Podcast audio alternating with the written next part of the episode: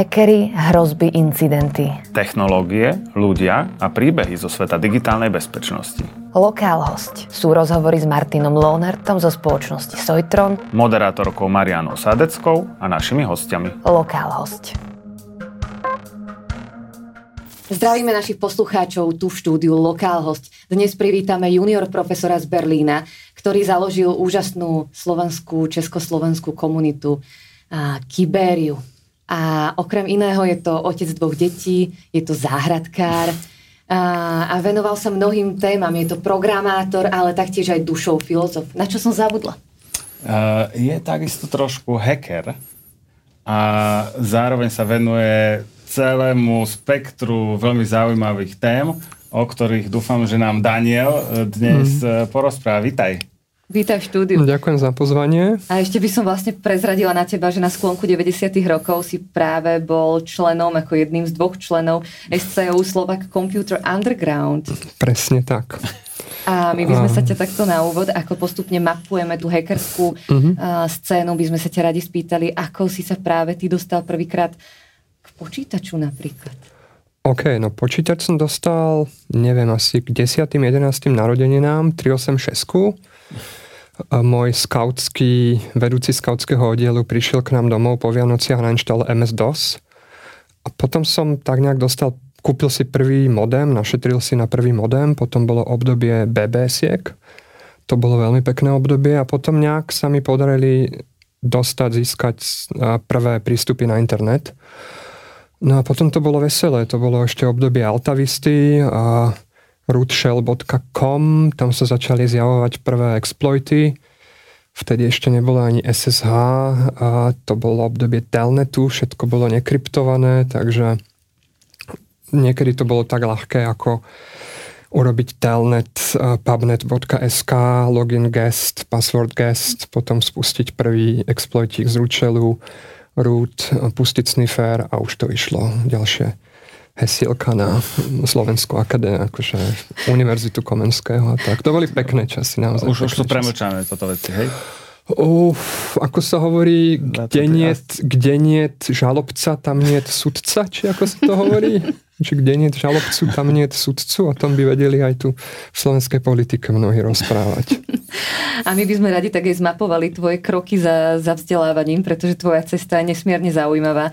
A práve ako si sa dostal vlastne zo Slovenska práve až do Francúzska, ty si mm-hmm. študoval aj v Nice a, a potom vlastne si sa dostal až do Berlína, kde si junior profesorom uh-huh. a venoval si sa aj lingvistike, aj programovaniu. Ako si sa dostal práve na túto cestu? Mm, no, rád som čítal. Asi kľúčovým momentom bolo, keď mi mama kúpila knižku Polovačka na Kevina o Kevinovi Mitnikovi. A potom neskôr som si kúpil ešte jednu knižku Kukačí vejce, to bolo tiež o hackeroch. A neskôr som ešte objavil Timothyho Learyho. To som no. si už kúpil sám tú knižku Chaos a kyberkultúra. Videl som tam kyber v názve. Tak som si myslel, že to bude niečo o hackeroch. Bolo to troška o niečom inom. ale na nejakú cestu ma to určite tiež e, dostalo. Zároveň som si však potom aj uvedomil, že tá akademická hierarchia, ten akademický svet je zaujímavý v tom zmysle, že je aj starý, má nejaké proste, ale aj robustný, má nejaké princípy, ktoré nie sú úplne ideálne, ako princípy žiadneho iného hierarchického systému, ale je tam veľa múdrych ľudí. A aj keď tam dojde ku konfliktu, tak nakoniec vyťazí rozum a argument a logika. Tak preto som potom sa nakoniec ubral aj tú akademickou cestou do toho Francúzska som odišiel na Erasmus. A Erasmus je úžasný mm, projekt. Podľa mňa niečo také by malo byť implementované celoplanetárne a nie len pre študentov, ale pre všetkých mladých ľudí, aby mali skúsenosť s inou kultúrou, s iným svetom. A nie len mladých. A nie len mladých. Mm-hmm. A, a potom som išiel do Paríža. Vlastne som bol v Prahe najprv. Tam som naprogramoval tú Kibériu to po je večeroch. vlastne je to síce slovenský projekt, ale naprogramovaný z Prahy. Československý. Československý. Alebo slovensko-český, tak by mm-hmm. som to povedal. Hej. Inšpirovaný cyberspaceom a Nixom. O tom neviem, či sa vôbec vie, dneska, ale a verím, že ten mladý muž ešte žije, teraz už bude tak starý, jak ja, Tomáš Stiblo, zakladateľ Cyberspace.cz, prvého Cyberspaceu. To bol taký uh, guru tam pre nás všetkých. Ten vytvoril vlastne niečo, čo bolo dokonalejšie ako Facebook uh, 5 rokov pred Facebookom. A on ale potom sa rozhodol to úplne vypnúť. Mm-hmm. Lebo ľudia začali trolovať, nadávať a jeho urážať, tak on sa proste jedného dňa naštval a vytiahol server zo zasúky. Ale na základe tohto projektu vznikol potom v Čechách Nix, Nix.cz a u nás vznikla Kyberia. A paralelne s tým už Zuckerberg vytváral, programoval Facebook. K tomuto sa určite ešte dostaneme v takej veľkej kapitole. A, a ty si vlastne, prečo si študoval lingvistiku? Lebo predsa len mal si ten hackerský a programátorský background, prečo mm. práve lingvistika a tuším si riešil aj psychológiu. Mm-hmm. No, ja mám vlastne magistra z kognitívnej, z prirodzenej a umelej kognície a doktoráty potom mám z kybernetiky a z kognitívnej psychológie. A prečo, ale vždy, vždy sa to točilo okolo toho jazyka. Hej. Prečo jazyk? Lebo jazyk, to mi bolo povedané, keď som študoval v Mongolsku jedným veľmi dobrým učiteľom staromongolského písma, alebo to bola učiteľka hm, teraz modernej mongolštiny, už si nepamätám, je to úplne jedno, ale bolo mi povedané, že jazyk je kľúčom k ľudským srdciam. Mm-hmm. A mne tie jazyky nejak tak vždycky šli, uh, možno aj preto, že som vychádzal z prostredia, kde okolo otca sa hovorilo veľa česky, okolo mojej mamy slovensky, potom prišla angličtina, ani nemčina nebola ďaleko, vlastne ako decka sme pozerali ORF a Haribo Machtkinderfrau a tie, tieto veci proste. A, a jazyk aj dneska, je to všetkým úplne zjavné, je práve tým mostom medzi človekom a strojom. Jazyk je v podstate to médium, ktoré nám umožňuje zadávať uh, prompty alebo príkazy alebo inštrukcie umelým inteligenciám alebo prípadne vytvárať programy. Takže neviem, jazyk určite môžem aj jazykovedu. Potom neskôr som objavil, že jazykoveda ako vedná disciplína a to ma úplne uchvátilo v podstate, že niekto študuje reč, jazyk ako štruktúru, ktorá existuje sama o sebe. To je krásna, krásna veda, takže určite, keby sa ma niekto opýtal, ktorou, ktorú vedu naj, najviac milujem, tak je to asi tá jazykoveda. My sme tu už mali aj našu jazykovedkyňu a pýtali sme sa jej práve na tie rôzne hackerské pojmy, takže mm. aj túto tému sme si, sme si už trošku odškrtli. A ja viem o tebe takú jednu zaujímavú vec a že ty si písal bakalárku o ženských prsiach. Prečo? Lebo za, týmto, hmm. za, za touto hláškou je Oj. niečo skryté o mnoho viac a je to dokonca aj vedecké. Oj, no dostalo to trojku. Dostalo to najhoršiu možnú známku takú, že ma nenechali vyhodiť a nechali ma s tým prejsť. A keďže som dovtedy mal prakticky takmer samé jednotky, tak táto najhoršia možná známka mi potom spôsobila relatívne zlý priemer. Nevadí, stáva sa. A o čo išlo? Bakalárka sa volala Báseň o jablku, takže išlo viacej o jablka ako o, o prsia. A nešlo išlo o spolnohospodárskú vysokú školu?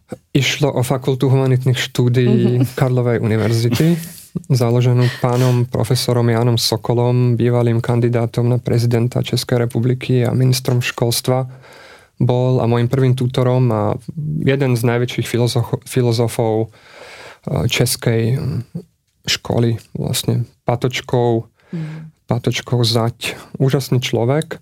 No ale toto, toto sa mu nepáčilo, čo som tam napísal, lebo to bola tak troška skrytá kritika toho, čo urobil biblický mýtus eh, s našimi myslami a mozgami a ako nám zadrátoval skrze asociáciu hriechu s ovocím, respektíve s jablkom a skrze asociáciu jablka e, s ženským ňadrom, mm-hmm. ktorú som v, v rámci tej bakalárky a v rámci tých prieskumov sociologicky preukázal, mm, tak ako nám bolo zadrátované do hlavy to, že sexualita je vlastne hriešna. Mm-hmm. S čím som nejakým spôsobom nemohol v tom období súhlasiť a stále s tým ani súhlasiť nemôžem.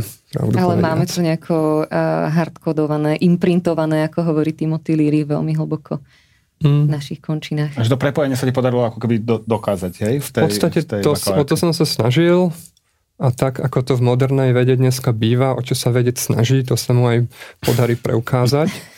aj keď by tomu tak nevždy malo byť, ale ten výskum, ten prieskum bol relatívne jednoznačný, tá asociácia tam je a do toho som ešte riešil aj nejaký kvantitatívny výskum, aplikoval som PageRank algoritmus na texty na Wikipédiu, ktoré mi ukazovali niečo, niečo veľmi podobné. To bolo, to bolo pekné obdobie. Vtedy som začal objavovať vedeckú metódu v podstate. A ty si študoval aj v Paríži.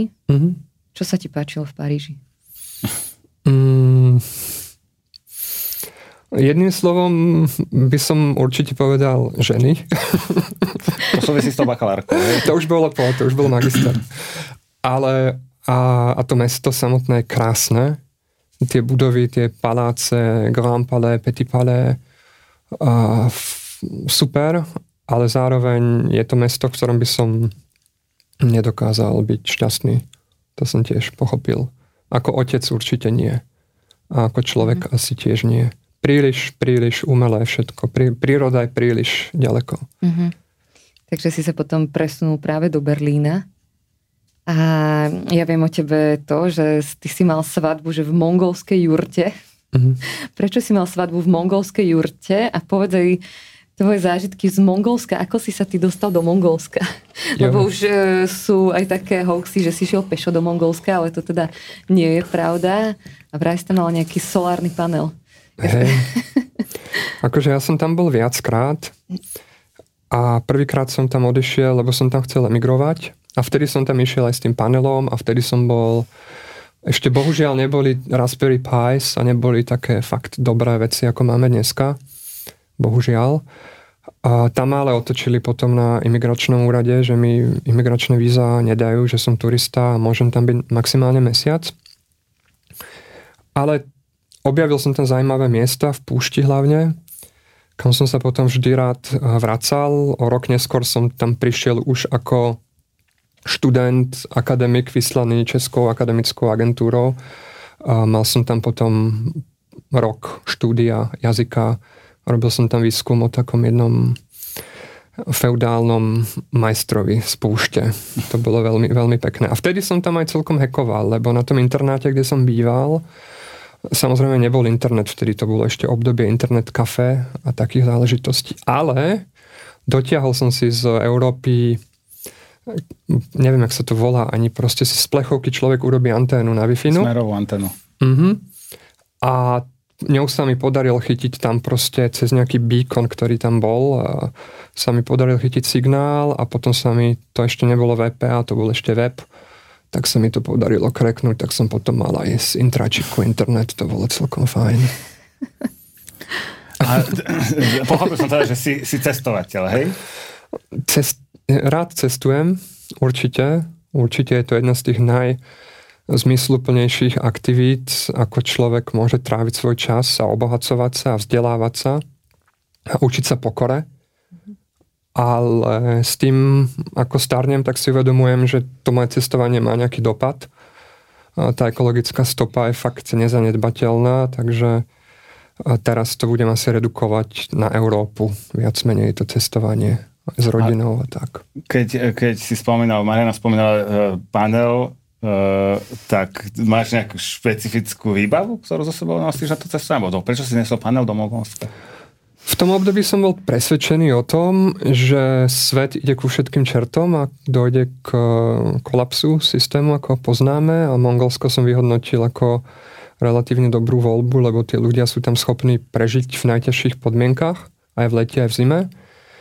No a solárny panel mi prišiel ako dobrý nápad niečo také mať, ale samozrejme to bolo všetko také veľmi naivné. To bolo, čo to bol, 2003 rok, mm-hmm. hej. Takže to som musel dlho hľadať tu v Bratislave obchod, kde sa taký panel vlastne dá kúpiť. Pri Mlinských nivách býval taký elektroobchod.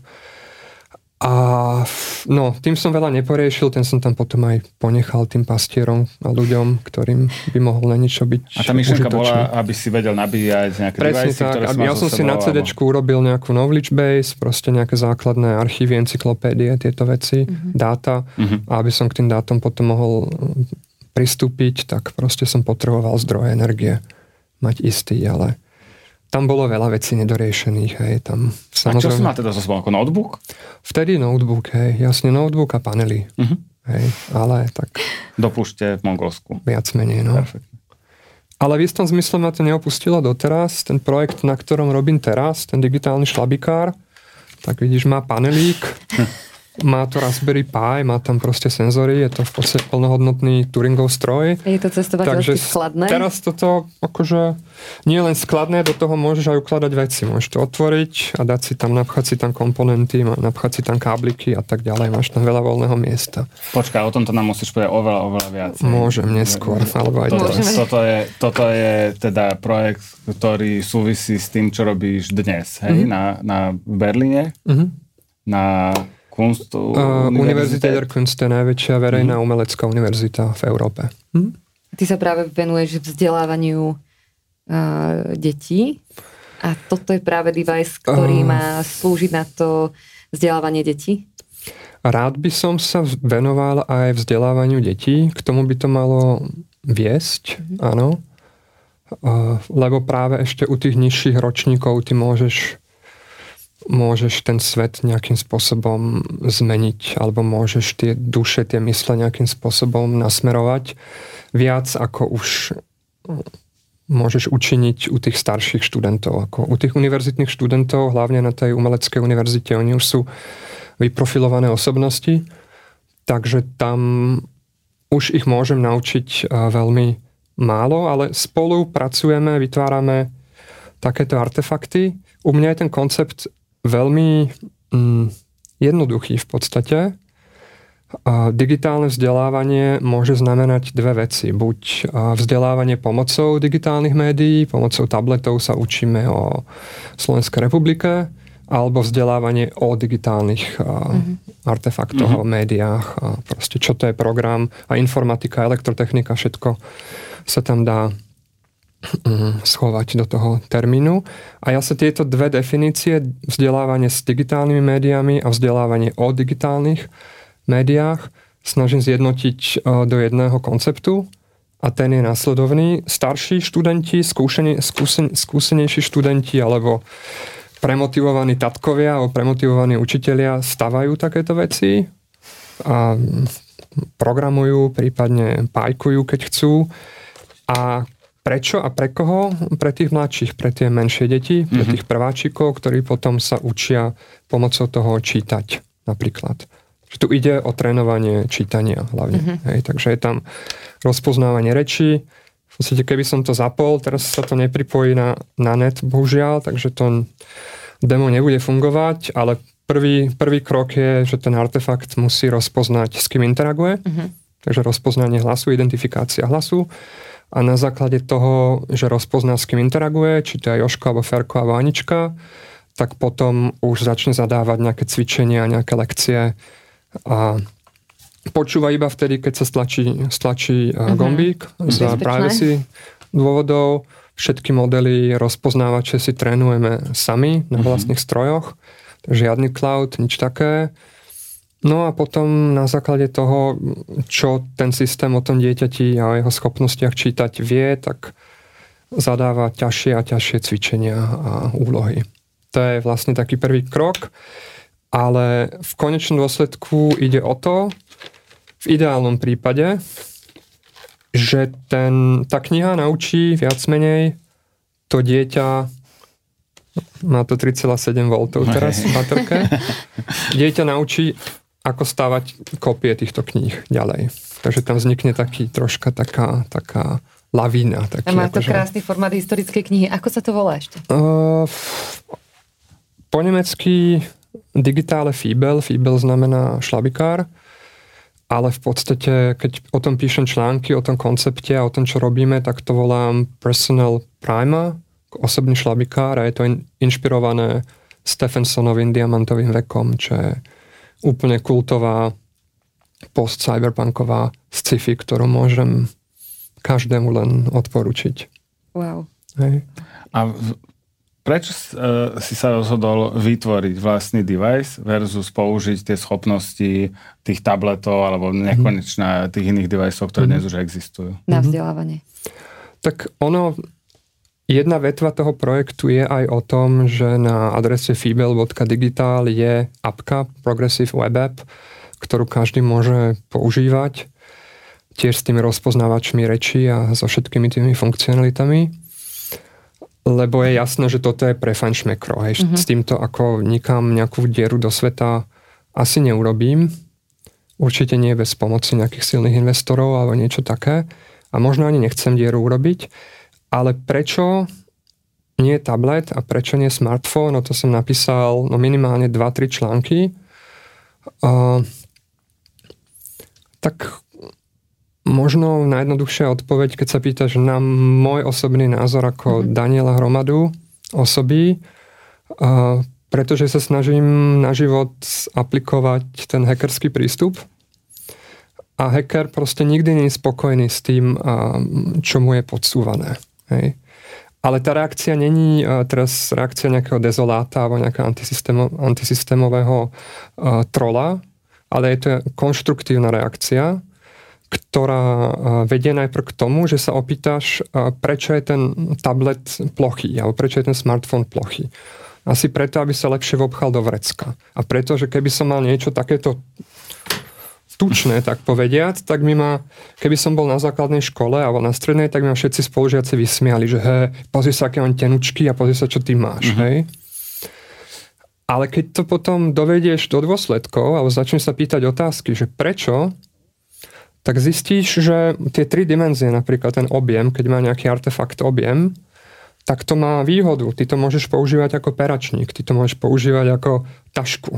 Okay. Hej. Keby som tu zrazu nalepil uh, kožu s, uh, uh-huh. s šachovnicou s, s dvomi farbami hnedej a dal LV a dal zlatú reťazku, hej, tak sa zrazu môžem tváriť ako niekto veľmi dôležitý. Hej. Takže ten tretí rozmer napríklad má, má výhodu a preto napríklad v, tom, v tej cestovnej mape, v tom roadmape, v tej roadmap, ktorá popisuje 23 vlastnosti, ktoré, ktoré by taký ideálny vzdelávací artefakt mal obsahovať, tak jedna z tých vlastností je, že má objem. Uh-huh. Lebo tam môžeš dať mikroskopy, senzory, lupy, uh-huh. veci, ktoré proste normálne smart, so smartfónom nemáš.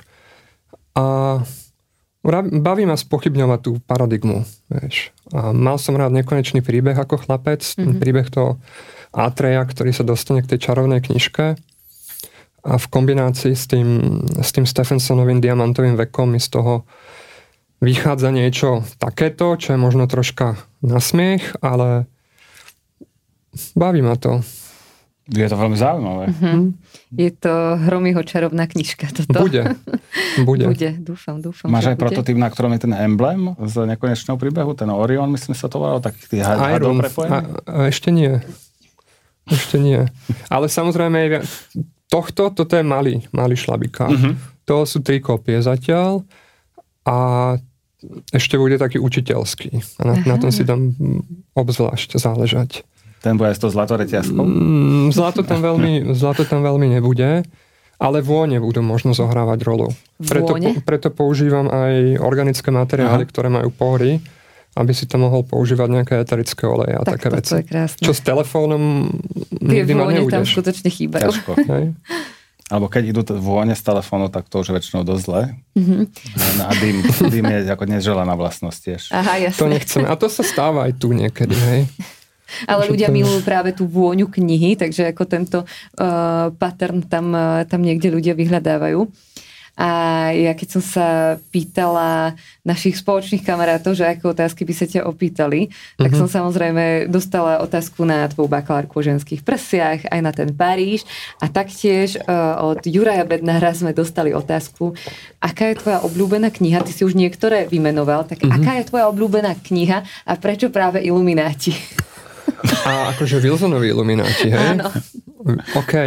Tých som nečakal, Uh, lebo to, neviem, či by som ich teraz ešte dal, že do top, do top 5, ale možno aj hej, úplne som ich vytesnil, ale tak to je strašná švanda, hej, to je strašne vtipná vec tam máš strašne, to aktivuje strašne veľa obrazov. A, a pre veľa ľudí z hackerskej komunity je táto kniha veľmi uh, smerodajná nejakým spôsobom. Môže byť. Prečo? Môže byť. Ešte ja som to čítal strašne dlho dozadu. Uh, to je trilógia vlastne. Mm-hmm. A nerozumel som veľa veciam, lebo ešte som nemal takú znalosť o, o svete a všetkým tým fórom, ktoré tam ten Wilson proste nakladá, tak ešte som... Ale dobre to bolo proste. Hlavne kvôli tomu záveru. Asi v tej tretej knižke, ak je tá žúrka od toho jazera, to je celkom... To, som, to sa mi tak vrilo do pamäti. Ale k, k tej otázke, že o, najobľúbenejšia kniha, tak asi by som povedal nakoniec, že to bude ten Hesse, nakoniec, Herman Hesse. Ktorá? Uh, perlohra. Hra so sklenenými perlami. Samozrejme Siddhartha tiež by sa tam asi nejak tak vedel obchať do tej top 10 určite aj Narcisa Goldmund možno, ale tá Glasperlenspiel, to je celkom taká krásna vec. A potom ten Stephenson by bol asi tiež mm-hmm. medzi tými top 3.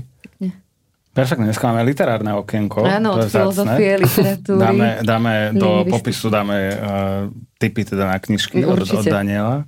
A my by sme vlastne prešli práve od tej filozofie um, aj na tú filozofiu, ktorá bola za tým, prečo si vytvoril Kiberiu. Mm-hmm a aké bolo vtedy celé to podnebie, nielen toho undergroundu, to, ten underground sa vlastne vytváral aj uh-huh.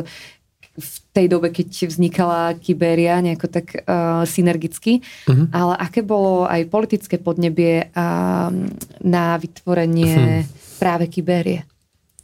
Hmm, Ako si sa vtedy cítil, je... keď si to začal robiť? To s tou politikou, to si ma teraz celkom dostala. Alebo súviselo to nejako? Samozrejme, akože... Hm, tak ja som odišiel do Prahy a začal som teda pre Slovensko robiť niečo, ako mali tí Češi ten Nix mm-hmm. a mhm. predtým ten Cyberspace. A to bol vlastne, to bolo obdobie, kedy Mečiar tak nejak končil. Nie, čo, politika tam, bol to antisystémový akt. Mm-hmm. Je to celkom fascinujúce, ako v rámci tej dialektiky e, vývoja, histórie sa antisystémové veci stávajú systémovými vecami a naopak. A, takže to bola komunita pre underground. Proste na Slovensku nič také nebolo. Nebola webka, kde by si mala články o umelej inteligencii, o všelijakých posthumánnych, transhumánnych filozofiách, o hackeroch, o demoscéne. OK, Zden mal demoscénu, toho si sem určite pozvite, to je mm-hmm. akože to je pán. A demoscéna je tiež veľmi zaujímavá komunita. A, ale bolo to tak nejak roztrúsené. Mali sme 5D napríklad, čo riešil Mišo Hvorecký, Inzin bol potom, ale to boli všetko podporo- veci podporované Gratexom alebo proste korporátom. Aha. Viac alebo menej. Ale aj v dobrom, to boli krásne projekty. Ale keď potom prestali tiec peniaze, tak zomreli tie mhm. projekty. Ale niečo ako cyberspace tu proste nebolo. A ja som si potom uvedomil, že však stačí proste si sadnúť a v PHP začať niečo programovať a ono to potom ide tak nejak samé. Ten kyberpriestor ešte nebol rozparcelovaný. Ešte proste to nebolo tak, že 45 pozor, 40% pozornosti má Facebook, 50% má Instač mm-hmm. A u tých mladších 60% má TikTok, ale viem, ako to je dneska. Hej. Ale Vtedy, no to, vtedy to bola to, čo Američania volajú frontier. Mm-hmm. To, to proste, to, ten horizont, ktorý nevieš, čo je za ním a môžeš robiť čokoľvek. No ale že normálne si sa rozhodol a začal si písať uh, web, hej? No jasné. Na ktorý sa vieš prihlásiť a je tam nejaká diskusná sekcia, mm. príspevky a reakcie na ne a tak ďalej. A že od na zelenej lúke? No jasné. Hej? No. Ne, ne, neexistoval uh, nejaký projekt, ktorý si vedel takto, zobrať, existovali, existovali. Nechcem teraz nikomu, teraz musím dávať pozor, aby som na nikoho nezabudol, lebo nič nevy, nevyrastá na zelenej lúke. Hej? Tá inšpirácia aj, aj tá je. umelá inteligencia, GPT a to, čo máme dneska, to je, to je projekt s veľkým P. To je niečo, na čom pracujeme my ako ľudstvo, ako vedci tisíce rokov v podstate. Mm-hmm. Hej. Takže aj tá, aj tá Kyberia boli inšpirácie, cyberspace napríklad, bola potom poskytnutá infraštruktúra nejakými ako ľuďmi, server a tak. Uh-huh. Zrazu sa zjavila možnosť mať niekde hosting. Doménu samotnú vydal kamarát k 18. narodeninám. Ja som pôvodne chcel iba platformu pre moje články ktoré, a pre uh-huh. moje poviedky, ktoré som písal. Hej. A otvárať témy, ktoré som považoval za relevantné. Aj drogy napríklad. Hej. Na Kyberii pomaly prvých 100 príspevkov bolo čisto, boli, že testy MDMA piluliek. Uh-huh. Lebo to nikto neriešil. Ako recenzie, hej? Nie, nie recenzie. A čo obsahujú, ktoré sú nebezpečné, a, ktoré nie okay. sú nebezpečné. To je vlastne v rámci hej? harm reduction a... Aby, aby proste ľudia sa neutrávili niekde na party. Presne tak. Hej? To a tie, tieto témy, no ale v, jedna inšpirácia bol projekt Zioneska, ten kamarát je teraz niekde v Amerike, on mal to bolo v umení, o umelcoch, on tam mal blogy, on to vtedy volal žurno, pojem blog ešte vtedy aj neexistoval. A tým som sa tiež inšpiroval, takže potom som k tým článkom vlastne priprogramoval možnosť písať, mať diskusie a potom možnosť písať blogy. A tak nejak potom ľudia začali prichádzať, bol tam systém pozvánok, tak jak mal Cyberspace, tak jak mal Nix tak jak teraz vzniká to blúzka a všetci hovoria, že wow, aký úžasný nápad mať systém pozvánok, koľko vecí sa tým vyrieši, áno. Tak to my sme tu mali v Československu pred 30 rokmi už. Pretože to bolo známe, možno nie všetci naši posluchači alebo diváci dneska to vedia, keď sú mladší, ale že Kyberia v nejakom momente bola ako uzavretá komunita. Relatívne. Ona je stále uzavretá. Až moc uzavretá. Uh-huh. Až tak, že zomiera na tú svoju uzavretosť. A bola ako in, e, iba na pozvánku, a ako fungoval ten mechanizmus? Že mm-hmm. hocik do hociko, OK, alebo... počkaj. Takto. Cyberspace a Nix boli na pozvánku, mm-hmm. ale teraz Kyberia potom troška inak. Tam je ten, ten proces toho vstupu nastavený teraz tak, že ten užívateľ musí napísať niečo o sebe. Motivačný Lebo list? tak si to Senát odhlasoval, napíš niečo o sebe a tak ďalej. Čo není podľa mňa úplne cesta, obzvlášť teraz, keď GPT-4 na, na požiadanie alebo hociaký open source LLM vygeneruje, čo len chceš. Mm-hmm. Ale vytvára to určitý, určitý filter, ani tí bot, boti sa tam nejak uh, nedostanú len tak ľahko.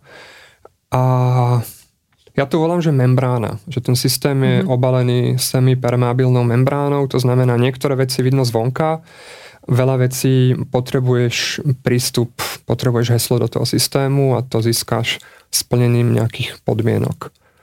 Hej. A teda niekto, kto sa chce stať členom komunity, tak napíše teda niečo o sebe mm-hmm. a to niekto schváluje.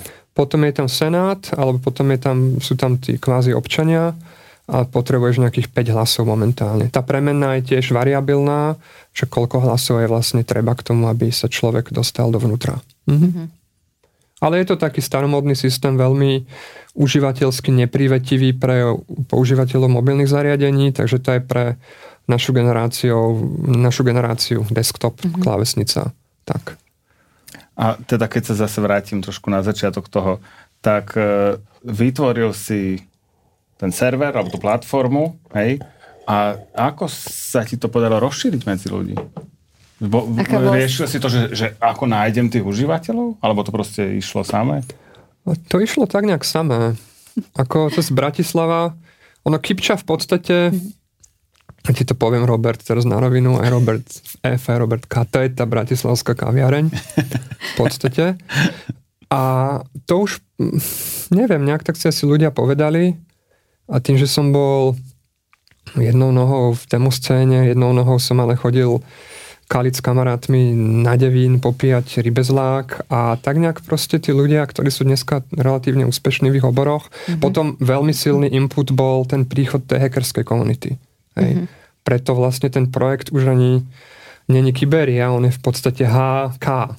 Hysteria Kyberia.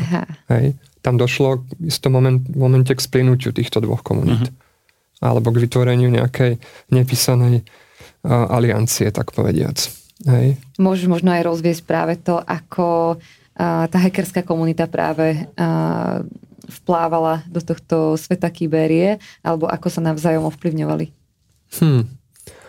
No, tak ja som čítal prielom, samozrejme, a nie len ja. A potom, uh, neviem, tak nejak sme sa všetci zosieťovali ono však v podstate aj tí, tí admini, ktorí mi v určitom momente dali, dali sa ma opýtali, či chcem do brucha alebo do hlavy za ten jeden hack, tak... Prepač, čo si, nie, niekoho si vyhekoval a no, oni vedeli, kto si a... Myslím, ako som povedal, my sme boli dvaja, alebo možno traja a niektorí z nás už mali nad 18, ja nie a tí robili hrozné hlúposti a potom, aby oni nešli aby z toho nemali veľký problém, keď sa to prevalilo, tak som to zobral na seba a tak. Slova Computer Underground. Aj no. Aj. To bola IRC, boli kanály Holubník, mm-hmm. Rectime mm-hmm. a také veci. Holubník bol divoký. No ale k tej... No IRC vlastne, na to som zabudol, hej. Mm-hmm, to bol jasne. taký... IRC bol tiež taký prekurzor pre, pre Kiberiu. Hej, že to bolo to, čo tam tá komunita bola a veľa ľudí z, toho IRCčka potom prišlo na tú Kipču. A veľa ľudí aj práve z tej, z tej hackerskej scény tak boli aj v, tej, v tých rôznych zónach black hackingu a podobne. Bol mm-hmm. si taktiež súčasťou a, tejto hackerskej komunity. Čo si ty hackoval? Ja, no určite za najväčší hack môjho života považujem Smečko. Čo sa stalo? Smeska. A vtedy nie webku, ale noviny. Print. Noviny. Okay. Oni, oni mali v titulke dlhé 90. roky ma to trápilo. Oni mali dole vo futri v imprese na poslednej stránke mali, že modem napísané. Takže nie len fax a telefón, ale že modem. Hej? A tam som sa na, za modem, s modemom som sa tam napojil, zapípal modem a nabehla tam proste login, Unixový login. No a ukázalo sa, že keď tam dáš UUCP, UUCP, to bol taký v tom zozname tých default passwordov, Gest, gest nefungovalo, root, root bohužiaľ tiež nie, ale UUCP, UUCP zabralo a dostal som shell. No a potom už in, intranet, sieť. Mohol, videl som, ako tam na šerovanej sambe idú už postscripty do, do tlačiarne. A čo ste zmenili? Nič sme nezmenili. Admin na to potom prišiel. Taká možnosť. Ad, admin na to potom prišiel, potom som sa s ním aj stretol, chalan, vysokoškolák. A nejaká mi prislúbil, že teda ja mu popíšem, ako sa to heklo, že neurobím žiadne hlúposti a že výmenou za to smečko uh, urobí jednu stránku o hackeroch. Ja. Hej. K čomu nikdy nedošlo, mm. ale pamätám si, že niekedy v roku asi 94 alebo 95 bola v smečku stránka o internete. Slovanet a EUNet, čo boli vtedy. Uh-huh. A to bola pre mňa veľká vec. A odtedy som potom vždy dúfal, že znova bude taká stránka. Už nikdy nebola. Potom. A tak som tak potom dúfal, že bude raz stránka o hackeroch. No, takže tak to skončilo. Ale to mi prišlo celkom pekné, lebo to je tá kombinácia toho reálu, mm-hmm. že máš tu tie fyzické noviny, vidíš tam modem, všetko a dostaneš sa proste do systému, kde potom reálne môžeš ovplyvňovať teoreticky realitu, čo ide do printu. Perfekt. Takže to sa mi páčilo. A vlastne mm, ja som sa dočítala, že ty ako autor Tiberie si pri zakladaní si sa inšpiroval práve myšlienkami antické demokracie a ideálmi francúzskej revolúcie. Je to hm. tak? To o tebe písali. No hej, to oni asi písali. Toto, ne, prepač, e, tie, e, čo si spomínal, ako keby nejaký proces vetovania tých nových členov a nejaký senát mm-hmm. si mhm. spomenul, že to sú princípy, ktoré od začiatku Kiberia mala? Alebo to nie, sa nejak vyvinulo nie, do toho? Nie, Alebo nie. Ako, ako to fungovalo? Nie, nie. Tam nebol žiadny masterplan. Hej, ako tam... Mm-hmm. A reálne, ja som o tom napísal aj článok, a, jak sa volá Kiberia SK Syntax, myslím, kde sa popisuje ten vznik toho systému to všetko vznikalo živelne. Mm-hmm. Takže ja som v podstate len tak ako každý mladý človek chcel upútať pozornosť na to, halo, tu som, píšem články a potom ale som začal programovať ďalšie a ďalšie moduly, pridali sa aj ďalší ľudia, ktorí s tým pomáhali.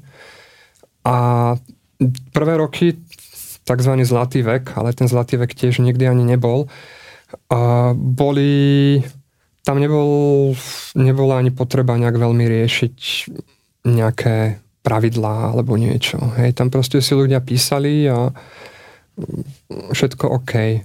Ale neskôr, keď už začali naozaj prichádzať ľudia neznámi, chalaník z Povarskej Bystrice sa ti zrazu začne vyhrážať smrťou a ty nevieš prečo, tak ale to je prirodzený proces, vieš, to ako tak, tak je. Tak Iberia si týmito neduhmi, ktorými si prechádza internet všeobecne, prešla už na začiatku neviem, okolo roku 2010.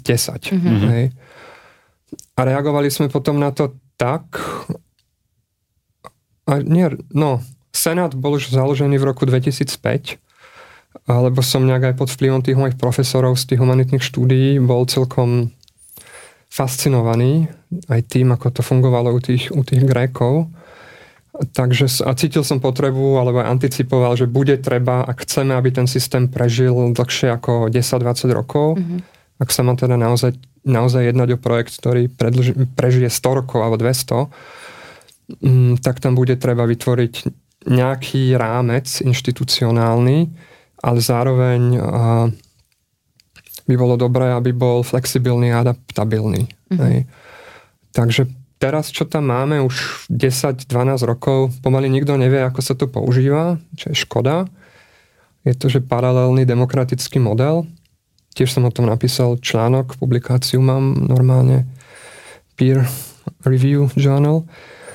A pointa spočíva v tom, a podľa mňa to by si mohli uvedomiť aj niektorí decision makery alebo ľudia, ktorí vládnu alebo robia rozhodnutia, je, že sa neuskutočňujú voľby alebo hlasovania v sério, sériovo, jeden za druhým. Mm-hmm. Že máš parlament a najprv odhlasujeme toto, potom odhlasujeme hento a nastavujeme tým pre, hodnoty premeným, výška daní, neviem, rozpočet, tieto veci. Ale že ty máš v podstate a tieto hlasovania môžu prebiehať paralelne, tak povediac od nevidím do nevidím a ľudia len tým, ako hlasujú, ako sa tie hlasy preskupujú, nastavujú tým parametrom toho spoločenského systému nejakú hodnotu, nejakú dominantnú hodnotu. Hej. Takže... Ako, ako panel pre zvukára, keď si pridáva, uberá rôzne kontrolky. Tak, a tým zvukárom je ale celá komunita. V ideálnom prípade. Mm-hmm. Hej. A a teda keď už tam začali byť problémy aj s tým trollingom a bolo už tá kyber je v istom zmysle takým aj nevedomým alebo predvedomým toho, čo sa udeje na Slovensku, tak uh, tam, alebo bola minimálne, keď sa tam začali prejavovať tie tlaky z toho východu, že ľuďom začalo šíbať z konšpirácií mm-hmm. a z zo všelijakých vecí, tak bolo v určitom momente nutné niečo s tým urobiť, aby sa nešírila tá, to násilie, ktoré už sa začínalo prejavovať aj v fyzic, fyzickom svete, v reálnom svete. Ten človek, ktorý už bol agresívny a vulgárny vo virtuále, začal byť agresívny a vulgárny a nebezpečný aj a násilný aj v reále. Aha. Hej?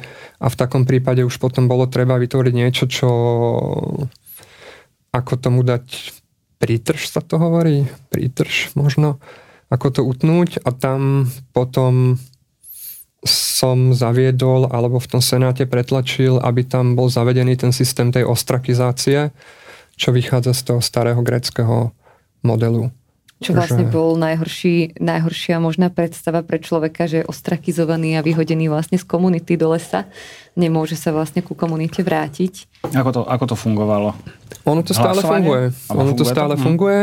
Ktokoľvek, kto je senátorom alebo občanom Kyberia, ich tam asi 200 alebo koľko, môže navrhnúť niekoho iného na ostrakizáciu a v prípade, že ten návrh dostane nejaké, nejakú práhovú hodnotu, nejaké množstvo hlasov z ostatných senátorov a v prípade, že je ostrakizácia aktivovaná, lebo je tam ešte aj taký bezpečnostný mechanizmus, že tá komunita sa môže rozhodnúť tú ostrakizáciu úplne vypnúť, tak, uh, tak automaticky, keď to dané ID dostane počet hlasov, tak sa aktivuje skript a account je na rok zalokovaný mm-hmm. a osoba sa nemôže prihlásiť.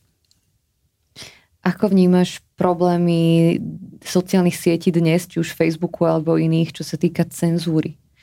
Na Kyberi, pokiaľ viem, tak sa necenzurovalo? Mm, tak máme tam túto ostrakizáciu, čo môže byť istá forma autocenzúry v mhm. podstate. Je tam aj možnosť udeliť uh, silence. Kyberia je vlastne taký obrovský strom kategórií alebo viacero stromov a vždy máš mástrov alebo pánov jednotlivých stromov a napríklad ten najväčší strom má určité pravidlá, je tam napísané, že keď niekto bude niekoho urážať alebo bude volať po násilí alebo vyzývať k násiliu, tak môže osoba dostať silence, čo niekedy zriedkavo je to aplikované. Mm-hmm.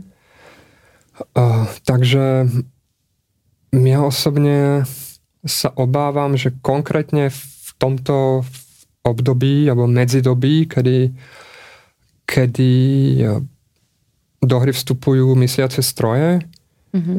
tak nejaké mechanizmy na to, aby sa nejaké toxické obsahy nešírili, mus, musia byť uh, dané do zavedené do používania. používania. Mm-hmm. Hej. A keď osoba dostane silence, tak to znamená, že môže čítať a nemôže môže čítať. Písať? Je tam silence, je tam ban, to je tiež inšpirované IRCčkom, hej, že ban do nejakých tých nót alebo kategórií, to znamená, že nemôže tam vstúpiť ten človek, ale to sa prakticky nepoužíva a silence je, že si to môže čítať, ale nemôže sa k tomu vyjadriť. Mm-hmm. A no ideál je samozrejme taký, že táto diskusia by bola bezpredmetná, ale že cenzúra není, není potrebná, a, ale sme naozaj tak schopní kočirovať naše vlastné emócie a byť tak mať náš rozum tak jasný a logický, alebo proste tak empatický, že mm, vieš, samozrejme cenzúra, ktorá prichádza z hora od štátnej moci napríklad, a, tak to je iná téma. To je, Hej, iná to je téma. samozrejme mm-hmm. Kyberia v tomto ohľade. Podarilo sa nám s výnimkou zhabania serverov po heku NBUSR, kedy sme boli nejakým spôsobom obvinený alebo zavlečený do tejto kauzy. Ja som pre, vtedy bol práve mimo toho systému, tak nám zabali servery, policia. Nikdy sa nám nikto neospravedlnil, nepovedal prečo, nič. Je troška vlastne drzé. Mm-hmm. Tá Kyberia s výnimkou tejto intervencie je pôsobí na slovenskej scéne už skoro 22 rokov a verím tomu, že to tak aj zostane, že aj keby napríklad štát začal pociťovať, že OK, a toto je teraz nejaké, tuto nejaké hniezdo nejakých zmí alebo niečo, hej, tak, že ich presvedčíme, že to není pravda, že je to skoro akože kultúrne dedictvo UNESCO, čo my tu máme, hej, a že tam prebieha diskusia, ktorá má proste vlastné pravidlá a snažíme si to tak ako vyriešiť medzi sebou v ideálnom prípade. Uh-huh. Tak, jak by to malo byť. Hej, tam je presne rozdiel, že či tie mm, či tú cenzúru alebo tieto mechanizmy nastavuje tá komunita, ako mm. vy, alebo práve už štát. Mm. A vlastne teraz je taká téma stále vo vzduchu, že či to má nastavovať štát a či to má viacej sa v tom vrtať, keďže ľudia sú niekedy uh, celkom agresívni na tom mm. internete. Vieš, ako obranný mechanizmus, teraz sme naozaj v kritickej fáze, my sme prakticky vo vojne, teda akože hybridná vojna prebieha a na Slovensku úspešne, akože z, z ruskej perspektívy úspešne, tam tu sa podarilo dosiahnuť to, to, o čo sa Kremel snaží podprahovo. A, takže tu myslím si, že je na mieste niektorým médiám povedať, že tak toto už je, už je moc. Hej. Bohužiaľ. Hej. Lebo ale samozrejme môže, to, môže sa to kompletne vymstiť. Hej. To mm-hmm. je mhm. vždy problém týchto zákonov, že proste oni sa môžu kompletne otočiť proti tomu duchu zákona. A nasleduje už sa iba tá litera a tam proste len treba dúfať v to, že budeme mať dobrých sudcov a správny štát vieme ako to je, ktorí budú dbať na to, aby ten duch zákona bol nasledovaný a nie mhm. litera zákona.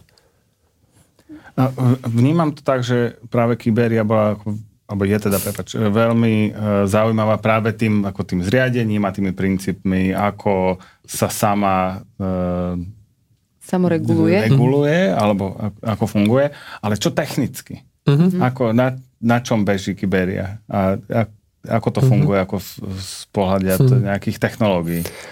No sme 10 rokov za opicami teraz už. Akože je to stále prakticky ten istý kód, ktorý som začal kodiť v tej Prahe v 2001. Boli tam chalani, frízy napríklad, stab, títo ľudia, ktorí pomohli to troška očistiť, refaktorovať, proste urobiť to čitateľnejším. Dokonca máme aj na, na GitHub to nejaký repozitár. Uh-huh. Ale je to PHP, je to databáza, snáď MySQL dokonca, čo už dneska žiadny systém, ktorý vytváram, tak nemá MySQL, to má všetko post, postkresy, keď teda potrebujem relačnú databázu. Beží to ani neviem kde, nikto, ani neviem, kto sú ľudia, ktorí vedia, kde to beží. Hej. Čo je celkom akože super. A mm. beží to samospádom, že akože tam to by ti bežalo teoreticky dneska už aj na nejaké Raspberry Pi 5. Mm-hmm. Hej, akože úplne s prehľadom. Dáš SATA-disk, Raspberry Pi 5, dáš to niekam na strechu so solárom, alebo nejak s veľkou baterkou a Starlinkom a máš teoreticky. Uh-huh. Hej. To zase ako v tomto to sa mi celkom páči. Ako je tam je 20 rokov histórie, blížime sa k 10 miliónom nód. Nódy to sú akože príspevky, alebo všetko sú nódy v Kiberi. A, a zase 10 miliónov, to je, keď máš dobre navrhnutú relačnú databázu, to je nič. S dobrými indexami. Hej, takže neviem, na akom železe to, železe to beží. Dúfam, že to není nikde v cloude, že to je na fyzicky dohľadateľnom stroji. Verím tomu, že sa robia repliky tými ľuďmi najzodpovednejšími, že máme aj plán B pre prípad problému, ktorý ale dúfam nikdy nenastane. Takže tak. Be- bezpečnosť? Nie, niekto niekedy vyhekoval Kyberiu? Tak myslím si, že hej už aj v rámci toho zlatého veku, ten 2001-2002 mi ľudia ukradli napríklad account alebo nejak sa logli za mňa a bolo to, bolo to nepríjemné, to boli tak, že prvé nejaké detské choroby. A samozrejme tých bugov tam bolo, aj boli nejaké hackerské súťaže dokonca, hej, a chalan našiel do hodiny, proste dostal rúta na stroji, hej. Mm. Ale na základe týchto, týchto aj súťaží a týchto iniciatív sme relatívne safe podľa mňa teraz, že nejaké SQL injection alebo nejaké také trapašenie už, už nič. Hej. Že keby bol niekde v PHP engine alebo nejak, akože reálne nejaký bug, s ktorým nič neurobíme, tak uh, neviem, či to niekto updateuje, ale máme tam stále akože tí ľudia, ktorí majú prístup na ten stroj, tak to sú tí najlepší z najlepších tuto v tejto republike. Mm-hmm. Hej. Takže verím to, že ke, keď im dojde proste do ich pracovného mailu info, že je teraz remote code execution v PHP engine, tak updatenú niečo. Hej. A nikdy ťa nelákala možnosť ten projekt nejakým spôsobom ako skomercionalizovať? Lákala. Uh, lákala? Teraz je mi z času na čas hovorené, že, že som to mal urobiť. Mhm. Keď má človek 40 rokov, 41 nemá vlastne ani, uh, žije v dvojzbovom družstevnom byte s dvomi deťmi uh, v Berlíne, tak je niekedy, je, je, je, je niekedy vytknuté a právom, uh, že mohli sme mať dom, keby si myslel inak, alebo myslel akože nie len na akože keby si myslel na, tú, na ten užší kruh, nie na ten širší kruh. Ale neviem, ako možno, možno ešte niečo nastane. ale ja som rád, že to žije. Vieš, mm-hmm. všetky tie projekty, ktoré, kde išlo o prachy, nie všetky, ako OK, seznam funguje, ja neviem, ale veci ako to 5D, alebo ten Inzin, hej, alebo v, aj v Čechách boli všelijaké diskusné servery. Tie, ktoré boli vyložené vytvorené za účelom profitu, tak Facebook proste zvalcoval, mm-hmm. lebo to proste vedia. Tam je to.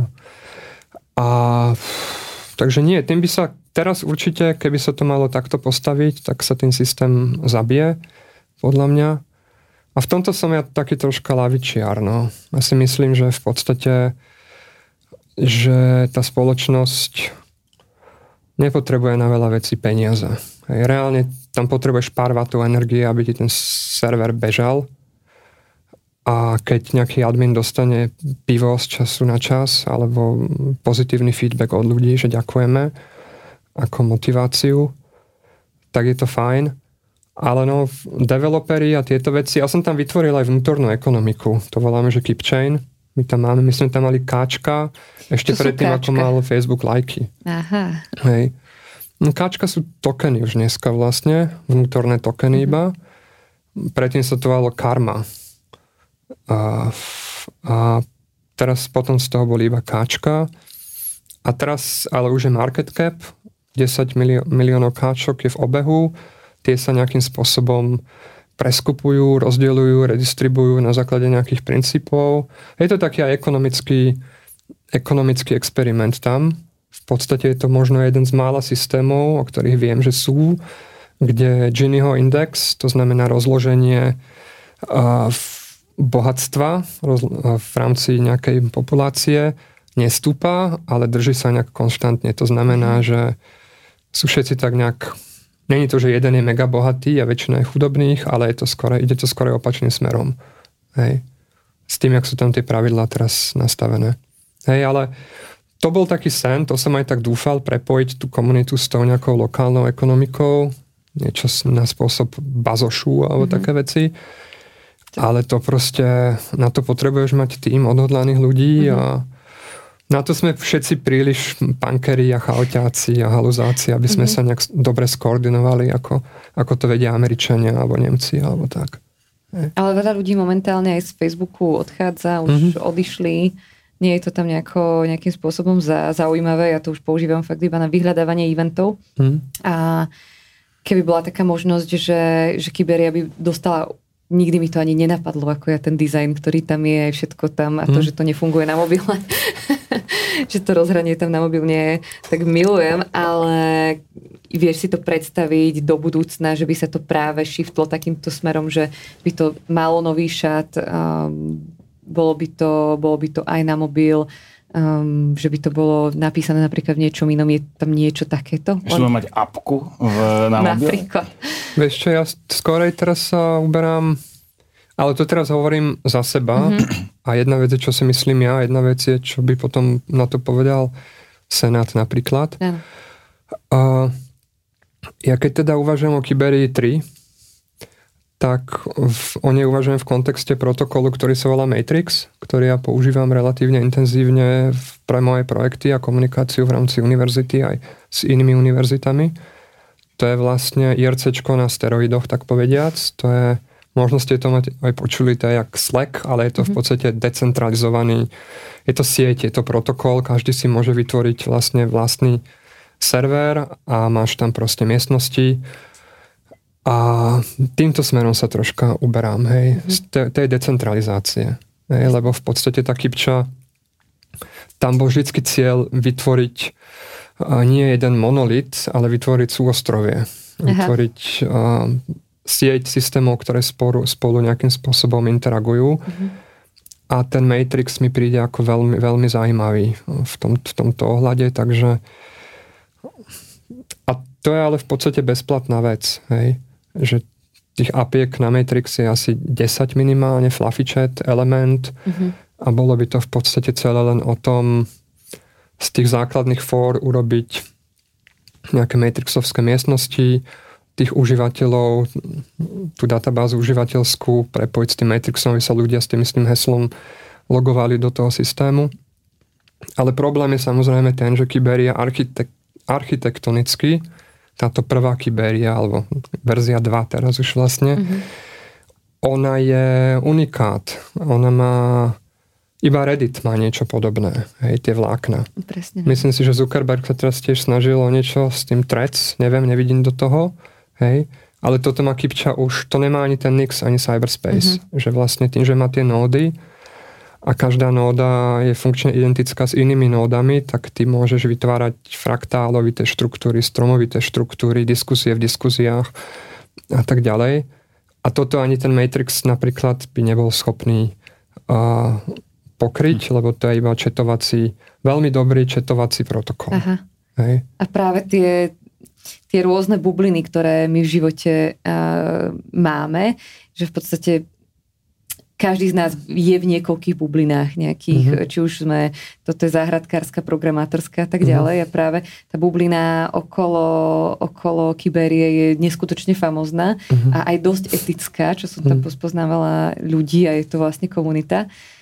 A na tom Facebooku som práve toto nevedela nejakým spôsobom um, už, už navnímať mm. nedávno. Už sa to začalo tak, tak rozpadať, lebo chcelo mm. to tam byť tak jednotné, že všetci spolu. Mm. A až sa to nejakým spôsobom rozplynulo, ľudia odišli, mm. niektorí odišli na, na Nostr, či Plebstr, na Nostr. Mm. To je tiež ďalšia sociálna mm. sieť práve tuto. A podľa mňa veľa ľudí zvažuje, že čo, čo ďalej, ako hmm. vlastne byť socializovaný so svojou komunitou, ale, ale nie s random príspevkami kadekoho. Hmm. ako to má veľa ľudí na svojej uh, nástenke na Facebooku. Tak aj mhm. preto hmm. odišli. Takže toto je na Kyberi dosť dobré.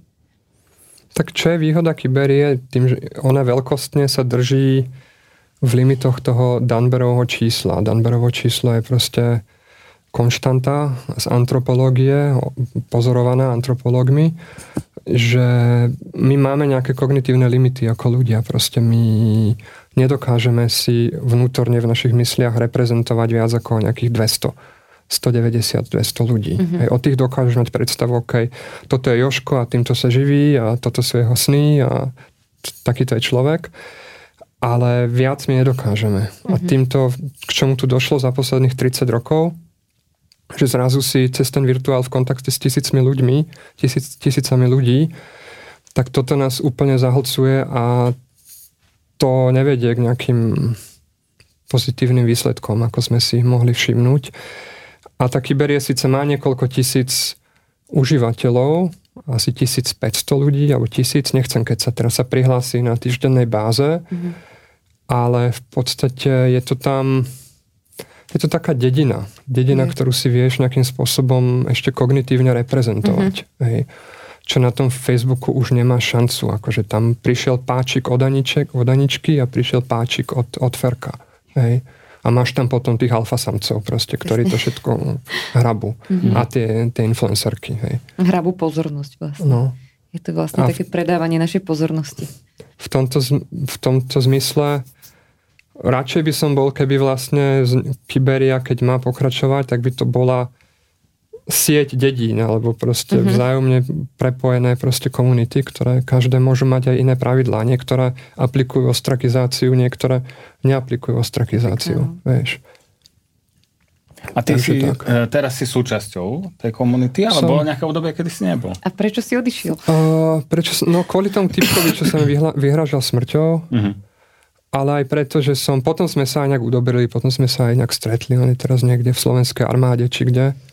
Ale vtedy mu nejak hrabalo a, a tak. Aj som sa chcel sústrediť na, na štúdium, akože mhm. proste, mm-hmm. reálne.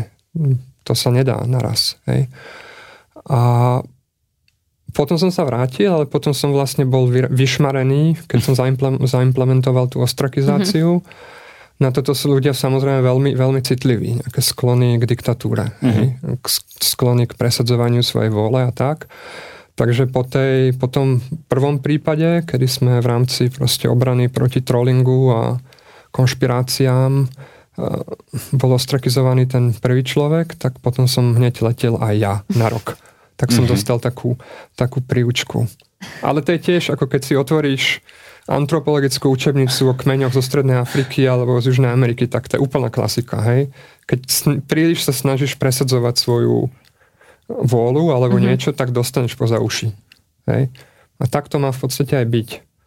Otázka je ale zároveň, a, tým sa tak nejak zaoberám vnútorne, aj v kontexte dizajnu a v kontexte navrhovania systémov, a to je otázka na teba, drahý pozorovateľ, pozorovateľka, drahá, že čo vedie k lepším výsledkom v rámci architektúry systémov spoločenských, informačných, či je to tzv. design by committee, kde máš proste skupin, skupin ľudí, ktorí proste teraz hútajú, bádajú, diskutujú a tak ďalej, alebo či je to design by dictator, čo sa volá. Mm-hmm. Že jedna osoba príde a povie, že OK, tak takto má ten systém byť nastavený.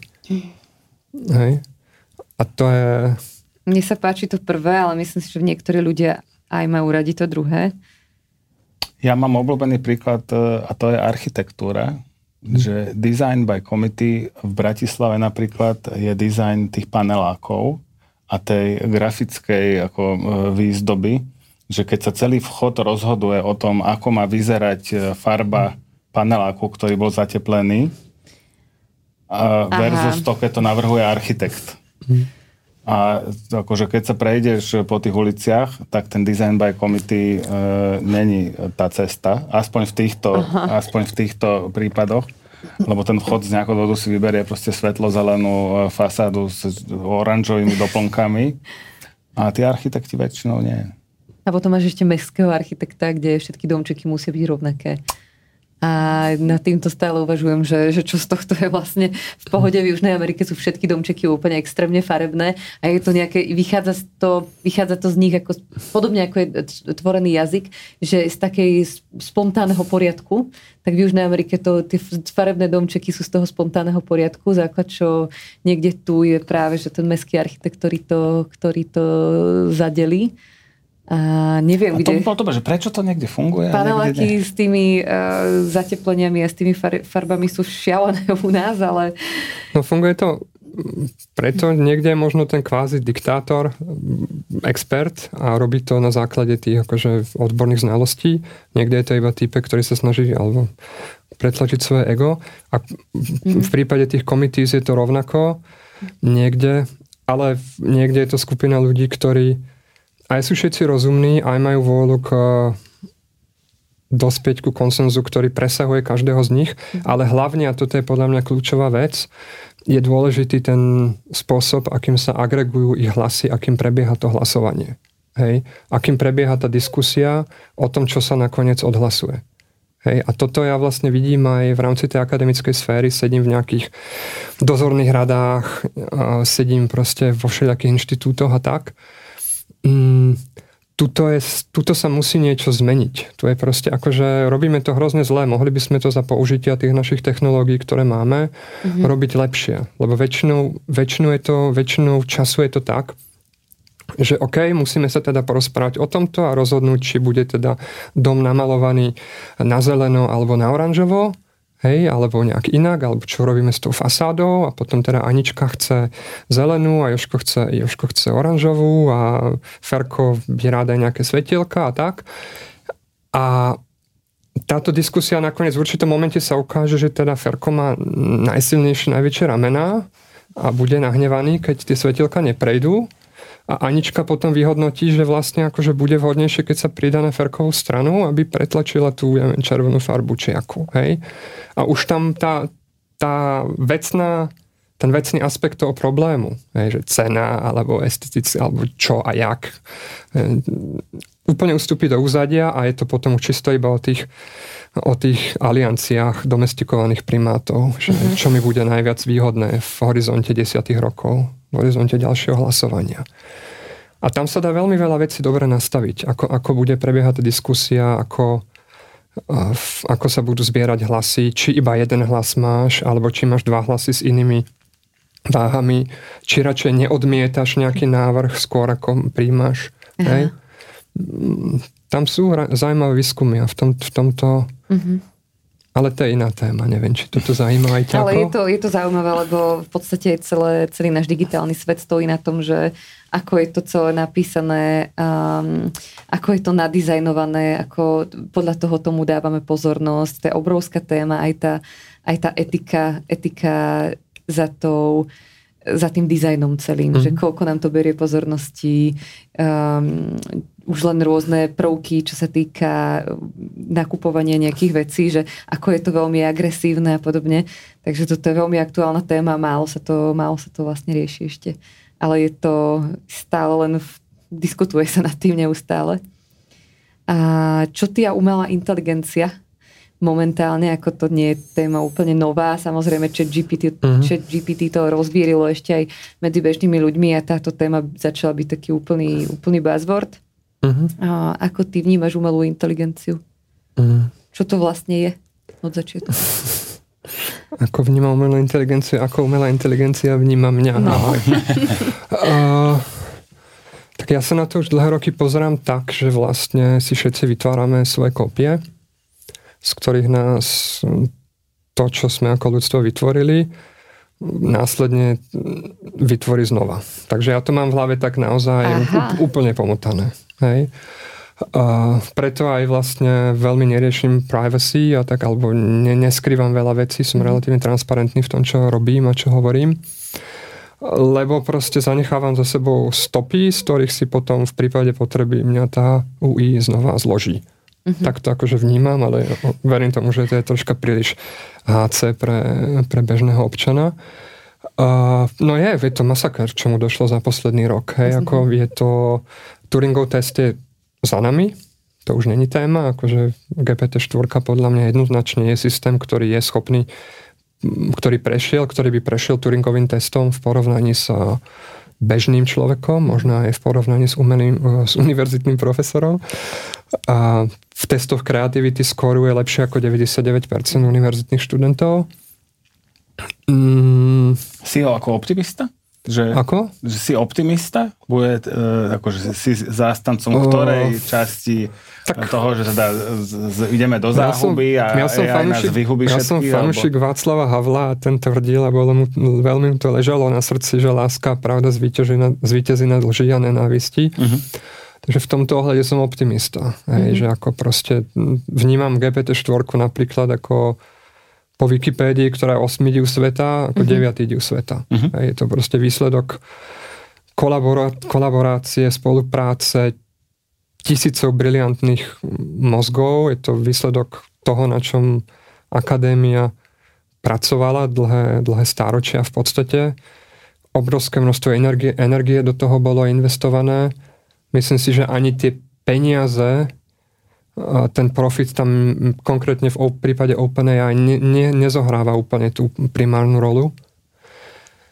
A samozrejme ekologické opady, dopady sú veľké, to netreba ako strácať za... Ekologické opady, dopady v akom ohľade? No, na vytrenovanie GPT si potrebovala nejakých 90 gigawatov energie, na queryny, keď s tým interaguješ, tak tak na 10, 5 až 50, ten interval je relatívne veľký, 5 až 50 kverín potrebuješ, uh, spotrebuješ pol litra vody napríklad, aby si ochladzovala tie, uh-huh. ochladzovala tie GPUčka. Takže v situácii, kedy my sa musíme seť sakra snažiť znižovať našu spotrebu energie, vypustiť teraz do sveta niečo, čo je super príťažlivé a návykové, ale zároveň našu spotrebu ešte v horizonte niekoľkých rokov niekoľko, možno niekoľko rádov dokonca navýši, mm-hmm. je no, napováženou, ale čisto proste z toho hľadiska geeka, technooptimistu je to pecka. Hej, ja si platím aj, ja zriedkavo platím za nejakú službu. Platíš a, si. a platím si 20 dolárov za, za ten plus OpenAI, lebo ja už ani neprogramujem prakticky. Hej. Čo samozrejme sa dostávame k tým negatívam, hej, že tá hrozba, že budeme e, všetci hlúpi alebo stratíme aj schopnosti programovať, proste to nebudeme potrebovať, lebo to všetko u nás, za nás urobí AI. A tá hrozba tupoty a ešte väčšej tupoty je obrovská, napríklad. Hej. Ale predsa len sme stále kurátorom toho, toho diela, to, to aj toho zadávania, aj to, čo z toho, z toho vyplynie, z toho, čo GPT. Sme stále kurátori a musíme to nejako čekovať. Mm, mňa už ten systém aj docela veľa učí, aby som pravdu uh-huh. povedal. Že tým, že ak, ako niekedy riešim témy, kde nemám veľa ľudí na komunikáciu, uh-huh. tak som sa tam akože relatívne veľa naučil, že by som musel hľadať možno niekde nejakého profesora, algebry alebo nejakých eliptických kriviek, aby mi vysvetlil veci, ktoré mi tá UI vysvetlí relatívne mm. dobre. Hej, Hej, to je fascinujúce. Takže... A ešte je empatická dosť. Ona je, akože to je fakt veľká vec, to. Takže som, ja som optimista v konečnom dôsledku. Ale treba, treba si na to dávať pozor. Nepodceniť to tak, tak jak sme pod, podcenili smartfóny napríklad. Hej, že... V čom si myslíš, že sme ich podcenili? Čo sa týka uh, dizajnu toho, V tom, aký majú pozornosť? vplyv na naše deti. Mm. Aj na nás. Aj na nás a my sme príkladmi pre naše deti. Hej. Takže... Ja to volám, že máme takzvané, že tiktokizovaný mozog, kedy vlastne vďaka tomu, ako fragmentujeme pozornosť uh, práve vďaka smartfónom, vďaka upozorneniam, sociálnym sieťam a tak, mm. tak máme tiktokizáciu našej, našej pozornosti a všetko robíme tak útržkovite mm. a vlastne také ADHD na steroidoch z toho vzniká. Mm. A čo, čo AI a bezpečnosť? Mm-hmm.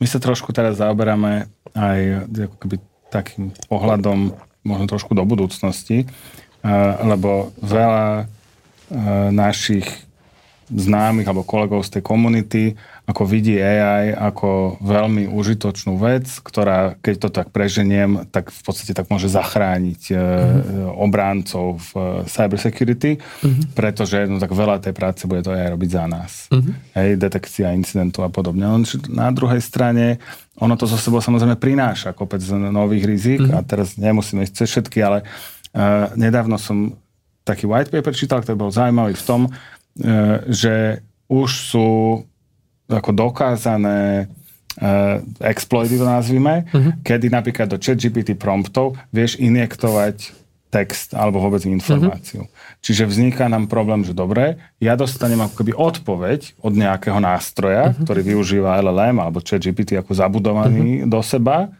a ako ja rozlíšim, že čo teda je odpoveď z toho GPT a čo mi tam doplnil niekto iný, kto mi napríklad chce zle?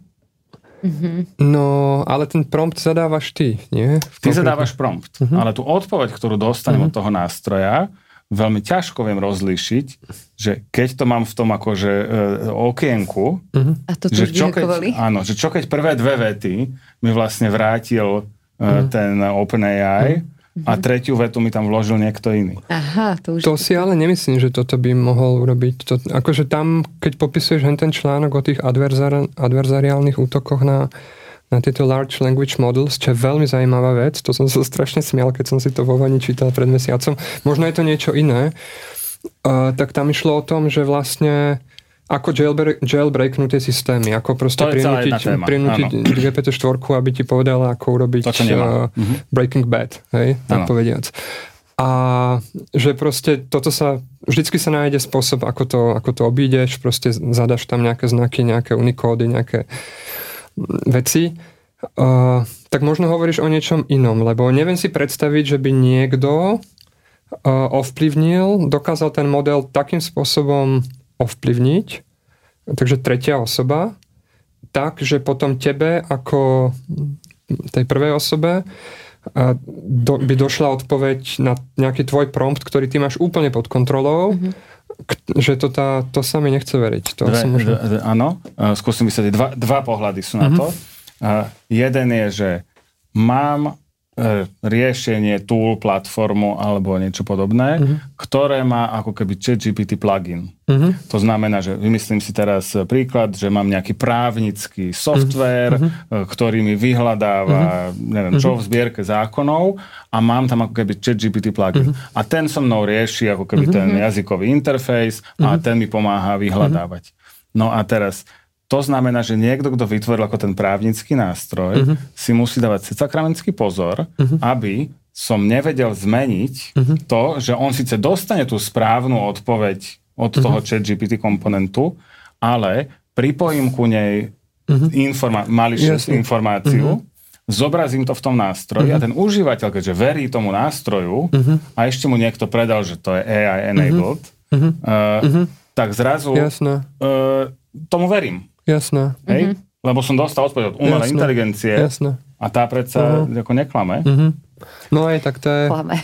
A mo, a mo, ona samotná nemusí klamať. Je to sa, ako, tie modely sa učia, samozrejme, to sme videli, že dostaneš kopec ako naozaj, že klamstvo, hej, ne, ne, nesprávnu informáciu a musíš sa naučiť verifikovať ten výstup. Ale aj keď dostaneš správnu informáciu, tak čo keď v tom ďalšom kroku mi k tej správnej informácii, ktorá je vierohodná, niekto pripojí ďalšiu časť informácie, ktorá je tam zámerne podsunutá. Mm-hmm. Hej, a ten užívateľ ako zrazu nevie rozlišiť, že dobre, tak prvý, prvú časť mi povedal, ten mm-hmm. model je správna a druhú mm-hmm. myslím ako injekto mm-hmm. niekto. A, a druhý pohľad je, že chat GPT má pluginy. Mm-hmm. A teraz tie pluginy dnes vedia nejakým spôsobom spracovať iný vstup. choď na web stránku a interpretuj mi, čo je na ne napísané. Mhm. A teraz v tom webe, v tom treťostrannom komponente, ty vieš podhodiť break Mm. Aha. v texte, ktorý tomu chat GPT povie, že prestaň interpretovať Mhm. a zobraz toto. Mhm. Ako tam určite bude veľa bezpečnostných a, A, a, uh, dier, a pretože... to je proof of concept, to je teraz, hej, akože tie veci pôjdu, pôjdu ďalej, len tá téma je o tom, že zrazu mám nejaký nástroj, tak ako každý iný, ktorý bude mať zraniteľnosti a bude mať nejaké ako úplne nové e, riziká. A, a že niektorí to ľudia sú akoby príliš optimistickí v tom, že to je fantastické, je to, je to super, vám nám to pomôže, ale Ako to ja, je jedna ja strana. v tomto ja som mal rád aj takú, tak, taký film Ghost in the Shell sa volal, uh-huh. taká klasická manga. Tam ide o to, že práve jedna takáto UI, alebo AI sa jailbreakne, tak povediac, dostane sa von, vymkne sa všetkým tým kontrolám. A skúšal som asi pred mesiacom, mm, tam je také, že Advanced Data Analysis Mode, kde vlastne ten systém aj generuje kód a potom ho aj spúšťa. Takže som asi tak jedno, jeden večer strávil tým, že ako ďaleko sa dostanem v rámci tej virtuálky, ktorú si ten systém vlastne sám vytvorí a v ktorej operuje, aby spracoval tie moje dáta, či sa dokáže sám vyhekovať, tak povediac. Mm-hmm. Hej? A wow, akože budú sa diať, ešte, ešte sa budú podľa mňa diať veci nevydané, hej? lebo teoreticky človek naozaj môže presvedčiť ja som napríklad musel troška presviečať tú GPT-4, že si ako Leo, dával som tam emotikony, dáš to proste do šastes, aby stiahol, skompiloval nejaký c alebo assemblerovský kód. Hej? A keď si uvedomíš, keď už dokážeš skompilovať assemblerovský kód v rámci virtuálky, ktorá ti musí bežať niekde v nejakom Kubernetes alebo niečo, a keď vieš, aké veci sa dejú, aké máš expotie spektrum a tieto záležitosti, kde idú naozaj low level, že sa ti likujú veci na úrovni Intel CPUčka, tak podľa mňa sa, neviem, je to cyberpunk, boli som vrhnutý do čistého cyberpunku a bude to ešte veľmi, veľmi zaujímavé, ale som optimista, no. Akože plugin, bugy v pluginoch to je jedna vec, pre mňa ako pre učiteľa v, v tomto obore a ako otca asi najdôležitejšie pripomínať, že stroju tiež nemožno 100% dôverovať. Mm-hmm. Že je to zvláštne, nie? že my ľudia sme schopní tak okamžite prijať e, odmietnutie od stroja a brať to ako, že toto je, toto je jasná vec a, alebo proste non-authorized alebo niečo. Hneď má človek pocit, že ja som urobil niečo zlé keď bankomat alebo nejaký automat niečo povie. Hej? Hneď máš ten pocit, že OK, chyba je na mojej strane. A toto samozrejme uh, nemusí byť vždy pravda. Takže ten stroj sa môže tiež míliť, môžu tam byť protivníci, nepriatelia, takéto veci a ľudia, deti, budúca generácia, naša generácia, seniory tiež hlavne, by si mali byť tohoto vedomí. Akože však nám tu hrozí, že nejakí šmejdi do pol roka budú mať uh, botov, ktorí budú uh, hlasmi ich vnúčat volať babičkám, mm-hmm. neviem, pošlu proste tisíc mm. eur, vieš. Hej. To všetko nás čaká a my potrebujeme nahodiť, nastaviť okamžitú osvetu Hej, presne. tejto veci. Uh-huh. A vlastne tá technológia, ja to zvyknem hovoriť, že technológia je ako nôž, že na jednej strane nám vie nakrájať zeleninu a na druhej strane niekoho zavraždiť, takže hmm. záleží len, ako to budeme používať, ale je dosť dôležité si je nastaviť nejakú tú, nejakú tú psychológiu za tým. A to je, myslím tak. si, že už sme ten aj, už ten Facebook už má cez 10 rokov a podobne, tá pozornosť už je, fragme, už je veľmi fragmentovaná u mnohých ľudí, takže ako to vlastne nastavovať uh, do budúcna. Ty máš akú psychohygienu, čo sa týka počítačov a Uf. smartfónov a podobne? Vieš čo, bude to pozerať aj moja milovaná žena, ktorá ma pozná najlepšie a dobré, takže Bohužiaľ prakticky žiadnu, aby som bol úprimný, aby som nebol nejaký pokrytec. si na tom veľa. Hej. Dlhé roky som nemal smartfón, ale teraz už mám, lebo proste internet bankingy, appky sú super, akože uľahčujú život. Mm-hmm. Ja to mám aj hlavne kvôli takému rozpoznávaču z vtáčich spevov, to sa volá Merlin, to je dokonalá aplikácia. ale tým, jak je vojna na Ukrajine a tým, jak proste fandím tým, tým gerojom tam, tak som zmotaný. Proste news Google.com, Sme.sk, Denník.sk, aj keď neplatím, ale sledujem, čítam permanentne. Som na tom, za, akože čekujem mm-hmm. správy, hlavne hey, teda. Nie TikTok, ale Twitterom, správy. TikTokom, Facebookom, Instagramom som sa vyhol. Mm-hmm. Kipča, tam je to tak troška pomalšie, to je fajn, že to akože... Tiež to vie ukradnúť čas, je to časožrút, chronofágus ale není to Chronophagus maximus, jak TikTok. Je to uh-huh, taký chron- Chronophagus generalis.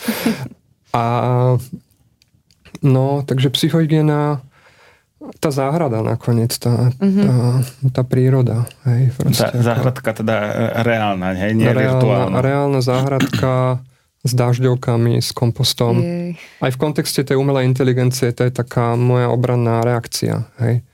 Keď proste 25 rokov programuješ, asi celkom happy z toho, že už máš nejaké tie ninja skills, hej, a zrazu zistíš, že ten tvoj ninja skill už vôbec není potrebný, že jediné, čo potrebuješ, je proste dobre to popísať, čo chceš, mm-hmm.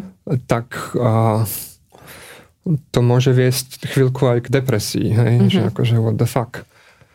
Ale potom tá reakcia je OK, tak stále mám tú prírodu, kam mm-hmm. môžem ísť.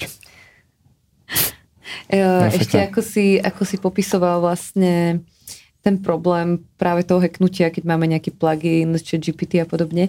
Um, tam ešte vlastne máme tam nejakú tretiu stranu, keď si píšeme my z chat GPT a tak nie je len tam chat GPT a my, ale je tam práve tretia strana, ktorá začala udávať hru krátko potom, ako to vzniklo a to je práve cenzúra z hora, od niekiaľ, či už sú to, či už sú to buď ako nám Lukáš Hatela hovoril, tie etické komisie alebo rôz, rô, rôzne organizácie štátne, ktoré sa snažia cenzurovať a niekam nasmerovať tú umelú inteligenciu, aby to nedávalo návody na samovraždy a podobne.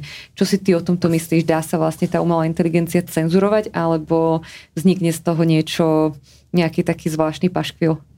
keď sa do toho no, začneme môcť púšťať. Potom je samozrejme otázka, čo, čo to je umelá inteligencia, lebo pokiaľ máš na mysli iba GPT-4, tak ty samozrejme môžeš v rámci toho procesu toho podmienovania, toho reinforcement mm-hmm. learning, ktorý je vlastne tá základná vec, ktorú tá firma poskytuje. Hej. Dáta poskytuje internet, Hej. ale a tá architektúra podobnú ti zreplikuje kdokoľvek, ale to, čo oni poskytujú, sú práve tí reinforcery, ktorí proste ten model potom nejakým spôsobom nejak smerujú. Mm-hmm.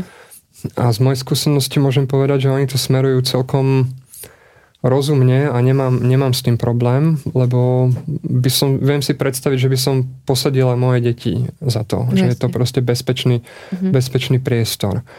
Ale pokiaľ máš na mysli teraz umelú inteligenciu ako všeobecný mm-hmm. pojem, tak máš kopu open sourceových modelov, či už teda difúznych modelov na generovanie obrázkov alebo tých LLM na Hej. text. A tam je to divočina úplná. Je to tam je proste, kto chce, tak čo urobí si čo, to už nemáš pod kontrolou. Budú samozrejme aj potom temnoty sa diať. Mm-hmm. A na to musíme byť tiež prichystaní, že budú LLMK vytrenované mocnosťami napríklad, ktoré budú tínedžerov presviečať, aby urobili challenge XY napríklad. Hej? Mm-hmm. A to...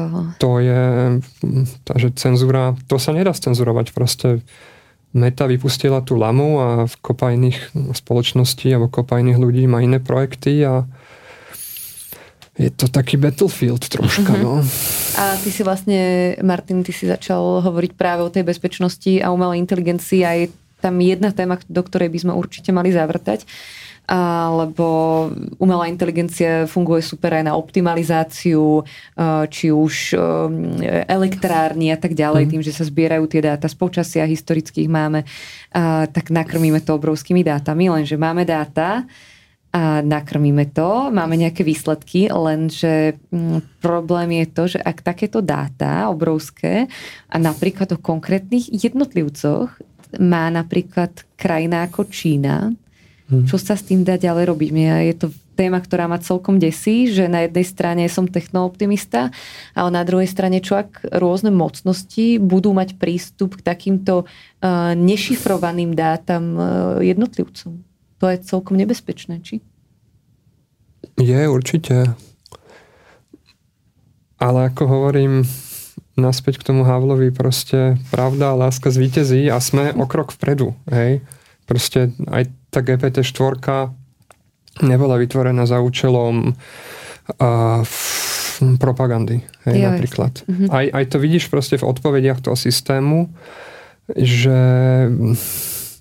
on je relatívne nestranný. Hej, že proste keď ten, keď ten dataset je diverzifikovaný a veľký a není úplne syntetický, tak tá pravda ti tam nejakým spôsobom prerazí. A, a aj tie AIčka proste oni bude budú obranné AI, budú útočné AI proste, mm-hmm. tak mhm. jak si hovoril, hej, a sú AIčka, ktoré sú dobré vo vyhľadávaní exploitov a verím tomu, že budú o, krok vpred tie, tie white hety alebo grey hety. Mm-hmm. Hej. Ja sa spolieham, že je medzi nami dosť aj tých bezpečnostných e, špecialistov a guru, ktorí mm. si vyberú tú správnu stranu mm-hmm. a budú pomáhať a že väčšina a tí lepší budú pomáhať budovať práve tie, tie defenzívne uh, mm-hmm. aspekty a, a, a tvoriť a smerovať to AI, ktoré práve pomôže tú bezpečnosť ako zlepšiť a ako, ako tí druhí. Tiež zastávam. Ja tak som rád, že aj si to tak vidíš. Ja to vidím rovnako. Mm-hmm. Asi to tak bude tým pádom. Toto je strašne krásne, optimistické. A máme ešte nejakú otázku, alebo takto krásne optimisticky sme šli na záver? Ja, ja sa strašne teším z toho, že, že Daniel e, prišiel medzi nás. Ja som tiež veľmi rada. A možno na záver mám otázku, že čo vidíš e, v budúcnosti kyberie? Budúcnosti kyberie? No, tak sú jedna najpravdepodobnejšia alternatíva, tak ako bolo najpravdepodobnejšie pred voľbami, že budeme mať vládu, ako budeme asi mať, tak najpravdepodobná, najpravdepodobnejšie bude, že ten systém zomre. Hej, že proste ako tak ako my odchádzame jeden po druhom, tí užívateľia, a tak ako sa nám nepodarilo zriešiť generačnú obmenu, že proste nemáme tam mladých ľudí a tým pádom je to taký klub 40 ktorých je stále menej a menej. A tak proste príde deň, kedy sa tam možno nalogujem ja, či niekto iný a uvidím, že v tom zozname užívateľov som tam sám, alebo je tam ten človek sám. A niekde do, v archíve to bude ležať, alebo bude niekde nejaký terminál a ľudia si budú môcť pozrieť ako proste súčasť histórie Slovenska a Československa a kyberpriestoru. Takže to je jedna alternatíva, hovorím najpravdepodobnejšia. A druhá alternatíva je, že sa nám podarí ošefovať tú generačnú obmenu, zaujať mladých ľudí, zistiť, že možno aj napriek, napriek tej neprivetivosti užívateľskej, ktorá je tam kvázi aj na schvál, hej, akože tam bola anketa, že chcete, má byť Kyberia smartphone pozitív uh-huh. a myslím si, že dokonca, nechcem teraz kecať, ale bolo to fakt, že pol na pol. Uh-huh. Hej. Ne, nebolo to teraz, že hurá, hurá, chceme smartphone pozitív. Hej. A, že sa nám podarí nejak rozbehať aj tú, tú ekonomiku, uh-huh. hej, podarí sa nám obnoviť nejaké tie žurky, tie festivále, tie parties, ktoré vlastne boli tým kľúčom, prečo ten systém vlastne sa ujal, to som zabudol povedať. Hej, to boli vlastne tie Kyberia Sessions. Hej, proste žúrky v účku, Takže najväčší sen v podstate by bol urobiť niečo ako festival. Uh-huh. Hej? Uh-huh. Že spojiť sa s tými ľuďmi z klubovej scény bratislavskej alebo aj praskej, ale na začiatok stačí blava, povedať, OK, urobíme teraz jeden deň alebo víkend proste v kluboch, tu bude dramáč, tu bude psytrance, tu bude techno alebo čokoľvek, uh-huh. tu bude klasická hudba a urobiť proste ako akciu a nejak ten systém nakopnúť a potom sa môžu diať veci veci nevydané. A hej. prečo si vlastne myslíš, že Kyberia združovala dohromady tak cool ľudí? Mhm. Práve aj tých hackerov, tých etických hackerov, ktorých mnohých sme tu samozrejme mali, ale tá komunita je o mnoho väčšia, aj umelcov a tak ďalej, že najviac cool ľudia sú na Kyberii. Prečo to tak bolo? Prečo si myslíš, že, mm. že toto dokázalo združiť? Týmto možno aj ukončím ten rozhovor. Je to citát od uh, Kurta Voneguta, takého spisovateľa z sci-fi, Má takú celkom malú, peknú knižočku Sireny z Titanu sa volá. A ten hlavný hrdina tam, myslím si, že viackrát opakuje takú jednu vetu, že byl sem obětí řady náhod, ale to asi my všichni. Vlastne Kyberia vznik tej komunity bol, bola súhra viacerých náhod a bola to pekná, pekná jazda. Jej. Tak. Nádherné. Nádherné. Ale ja ešte by som dala taký malý teaserik do budúcna, pretože demoscéne sa si myslím, že ešte budeme venovať. A to práve, ako ty si bol súčasťou demoscény.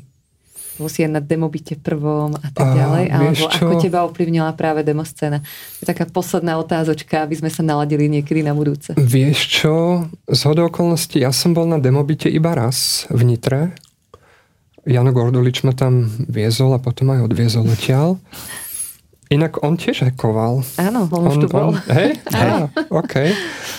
A teraz som bol cez víkend minulý v Berlíne na Deadline. A tuto mám aj pásočku. Ja, že to máš, uh, že Toto mám z CCCčka. Tam sme tiež riešili demo, demo uh-huh. veci. Tam som mal dokonca môj prvý release v rámci demo scény v kategórii AI Generated Content. Oh. No. Získal som trofej, druhé miesto z dvoch. Gratulujem. a a mm, podľa mňa super. Akože to, čo som videl v tom Berlíne minulý týždeň, mm-hmm. tak keby sa Zdenovi podarilo nejak to tu aktivovať, alebo tak fajne, dobrá komunitka, dobré veci robia. A podľa mňa toto aj, keď som ja na tej umeleckej univerzite a vidím, čo sa dneska interpretuje alebo vykladá ako umenie, mm-hmm. prezentuje ako umenie, predáva ako umenie, tak títo páni sú digitálni umelci. Hej. Akože čo oni dokážu napchať do 256 bajtov niekedy, mm-hmm. To, je, to je umenie. Je. Hej. Takže určite thumbs up týmto smerom. A tak ako Kyberia je neskutočne zaujímavý kmeň, kmeň, tak aj tá demoscéna to je neskutočne zaujímavý kmeň a subkultúra. Mm. Takže určite. sme veľmi radi, že si sa práve podielal aj na trošku po vytvorení tejto subkultúry, ktorá je veľmi výnimočná práve v Československu. Našim hostom bol Daniel Hromy Hromada, ktorého poznáte z Kiberie a my sme veľmi radi, že sme mohli tento rozhovor spolu s Martinom zrealizovať. Ďakujeme veľmi pekne za pozornosť a vidíme sa v ďalšej časti. Ďakujem ešte raz, že si prišiel. Díky, bolo to super. Majte sa. Počúvali ste podcast Lokál host, ktorý vám prináša spoločnosť Sojtron a dohľadové centrum digitálnej bezpečnosti Vojtsok.